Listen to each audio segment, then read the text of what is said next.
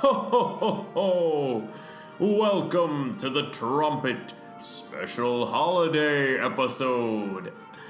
No, I'm just kidding. It's me, Robert Gene Pilecchio, your host. What'd you think I was Santa Claus? Come on, we all know Santa isn't real. Or is he? Tune in to our special Christmas Eve bonus episode to find the answer out to that question. Spoiler alert, the answer is yes, Santa is real. Uh, anyway, I want to take a moment to thank each and every person who made our year special. Uh, to the cast and crew of Ventilator Blues, to everyone involved with A Midsummer Night's Cabaret, to the many, many playwrights, artists, and actors who brought suicide stories to life, and to each and every ears playwright, thank you for joining us in our mission to make sure that every story is heard. But now, I'd like to take you on a journey through one of my favorite stories of all time a classic Christmas story of redemption and the importance of Christmas spirit. A Merry Christmas and a Happy Holidays to everyone listening. Now sit back and enjoy A Christmas Carol by Charles Dickens.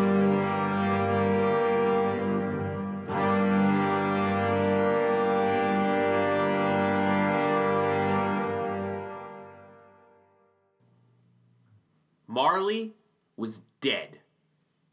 To begin with, there is no doubt whatever about that. The register of his burial was signed for by the clergyman, the clerk, the undertaker, and the chief mourner. Scrooge signed it. And Scrooge's name was good for anything he chose to put his hand to. Old Marley was as dead as a doornail. I don't mean to say that I know of my own knowledge what there is particularly dead about a doornail. I might have inclined myself to regard a coffin nail as the deadest piece of ironmongery in the trade. Regardless, there is no doubt that Marley was dead. This must be distinctly understood, or nothing wonderful can come of the story I am going to relate. Scrooge and Marley were partners for I don't know how many years.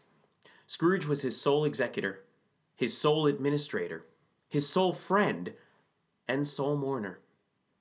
And even Scrooge was not so dreadfully cut up by the sad event. He was an excellent man of business on the very day of the funeral and solemnized it with an undoubted bargain. Oh, but he was a tight fisted hand at the grindstone, was Scrooge. A squeezing, wrenching, grasping, scraping, clutching, covetous old sinner, hard and sharp as flint, from which no steel had ever struck out generous fire, secret and self contained and solitary as an oyster. He carried his own low temperature always about with him. He iced his office in the dog days and didn't thaw it one degree at Christmas. Once upon a time, of all the good days of the year, on Christmas Eve, old Scrooge sat busy in his counting house. The door of Scrooge's counting house was open that he might keep an eye upon his clerk, Bob Cratchit, who, in a dismal little cell beyond, a sort of tank, was copying letters.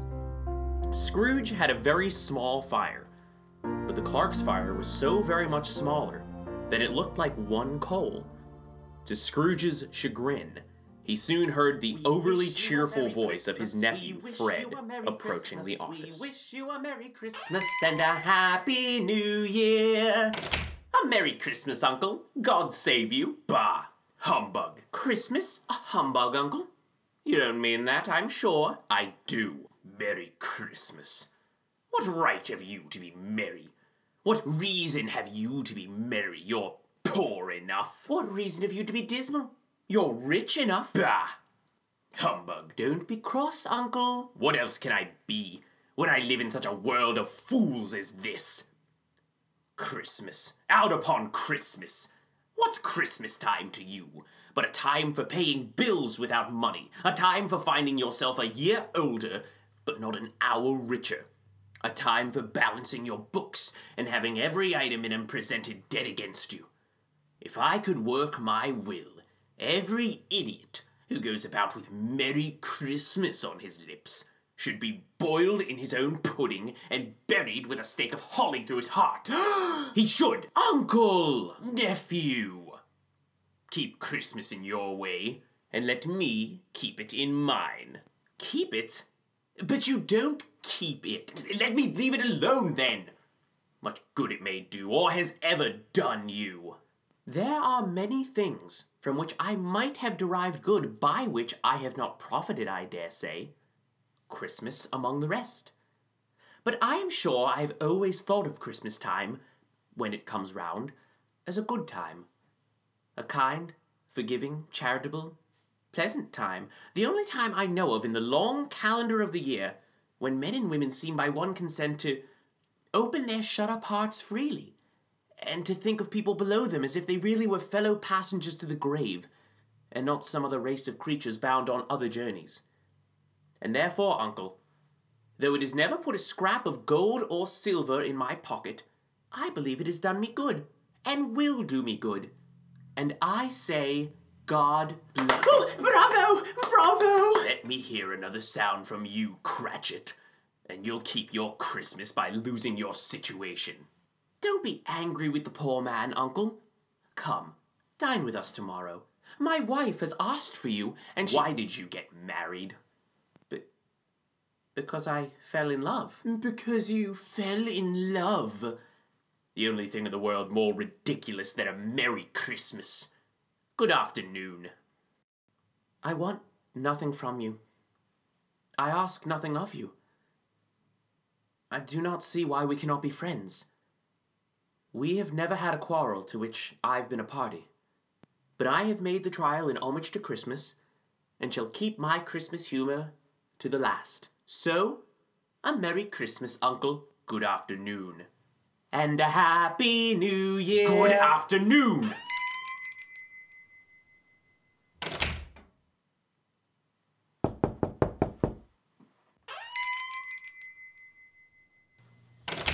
A solicitor to see you, Mr. Scrooge. Merry Christmas, good sir. At this festive season, it is more than usually desirable that we should make some slight provision to the poor. Many are in want of common necessaries and common comforts, sir. Are there no prisons? No workhouses still in operation? Many can't go there. Many would rather die. If they would rather die, they'd better do it and decrease the surplus population. Good afternoon. Oh, I, am so sorry, sir. I never have expected it in my life. I, I just, I, am very sorry. Uh, uh, Merry Christmas, sir. you, sir. You'll want all day tomorrow, I suppose, Cratchit. If quite convenient, sir. It is not convenient or fair to pay a day's wages for no work. But, sir, it is only once a year. A poor excuse for picking a man's pocket every 25th of December. Be here all the earlier the next day. Uh, thank you, sir, and a Merry Christmas. Scrooge took his melancholy dinner in his usual melancholy tavern, and having read all the newspapers and beguiled the rest of the evening with his banker's book, went home to bed. When he arrived home, he took off his cravat put on his dressing gown and slippers and his nightcap, and sat down before the fire to take his gruel. It was a very low fire indeed, nothing on such a bitter night. He was obliged to sit close to it and brood over it before he could extract the least sensation of warmth from such a handful of fuel.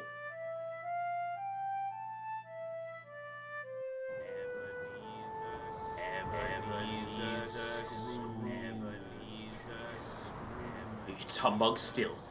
I won't hear it. Suddenly, a ghostly figure appeared before Scrooge. It hovered into the room, wrapped in chains, cash boxes, keys, padlocks, ledgers, and deeds. Ebenezer Scrooge. Who are you?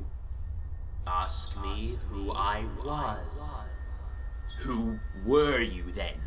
You're very particular for a shade. In life, I was your partner, Jacob Marley.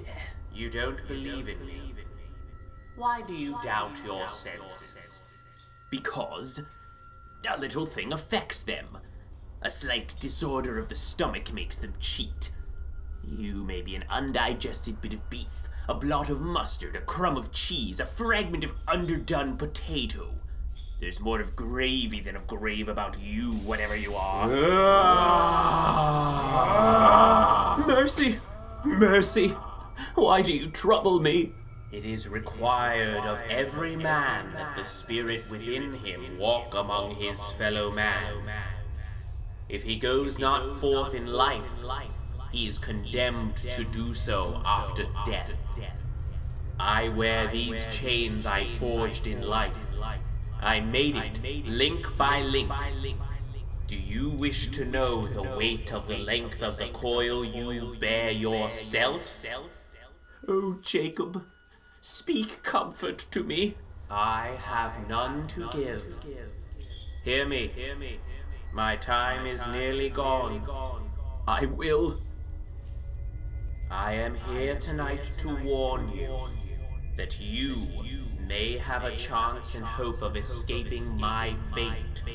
A chance and hope of my procuring Ebenezer.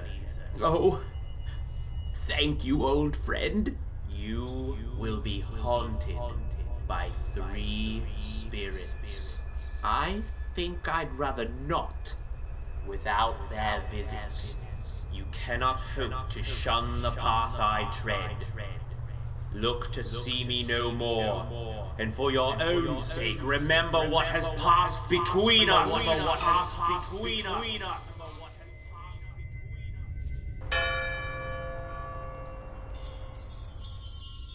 Ah!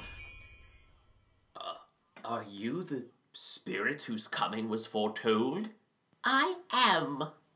Who and what are you? I am the ghost of Christmas past. Long past? No, your past. Your welfare. I would have thought a night of unbroken rest would have been more conducive to that end. Your reclamation, then. Come, rise and walk with me. But I am mortal, and am liable to fall. Bear but a touch of my hand there, and you shall be upheld in more than this. And with that, Scrooge was transported. He and the spirit found themselves on an open country road with fields on either hand. Scrooge recognized his old school grounds and could walk it blindfolded. But the school was not quite deserted. A solitary boy sat alone and unloved. Brother! Dear, dear brother! I don't believe it. Fan. My, my dear sister, Fan. These are the shadows of things that have been. They have no consciousness of us. I've come to bring you home, dear brother, forever. Father is so much kinder that home is like heaven. He sent me in a coach to bring you home straight away. We're to be together for Christmas and have the merriest time in all the world. Always a delicate creature. She died a woman and had, I think, children. One child. True. Your nephew, Fred. Come, let us see another Christmas. And with that, the school was gone, and Scrooge found himself in a very familiar place the warehouse in which he was apprenticed. Clear away, lads! No more work tonight! Why, it's old Fezziwig. Bless his heart. In they all came the fiddlers, housemaids, milkmen, and all the young men and women employed in the business. Scrooge watched as his younger self danced with and looked fondly on a young girl. My time grows short. Quick! And now the warehouse vanished, and in its place, a counting house. Scrooge was older now, a man in his prime. He was not alone. The fair young girl sat beside him, fighting tears. It matters little. To you, very little. A golden idol has displaced me, and if it can cheer and comfort you in your time to come, I have no just cause to grieve. What then? Even if I'm grown wiser, I'm not changed towards you. Our contract is an old one. It was made when we were both poor and content to be so, until in good season we could improve our worldly fortune by our patient industry. You are changed, and I release you from your promise. With a full heart, for the love of him you once were. Spirit, show me no more. I told you. These are the shadows of what has been. They are what they are. Do not blame me. I've come to bring you home, dear Clear away, lads! No more work tonight! This home is like heaven. Remove me!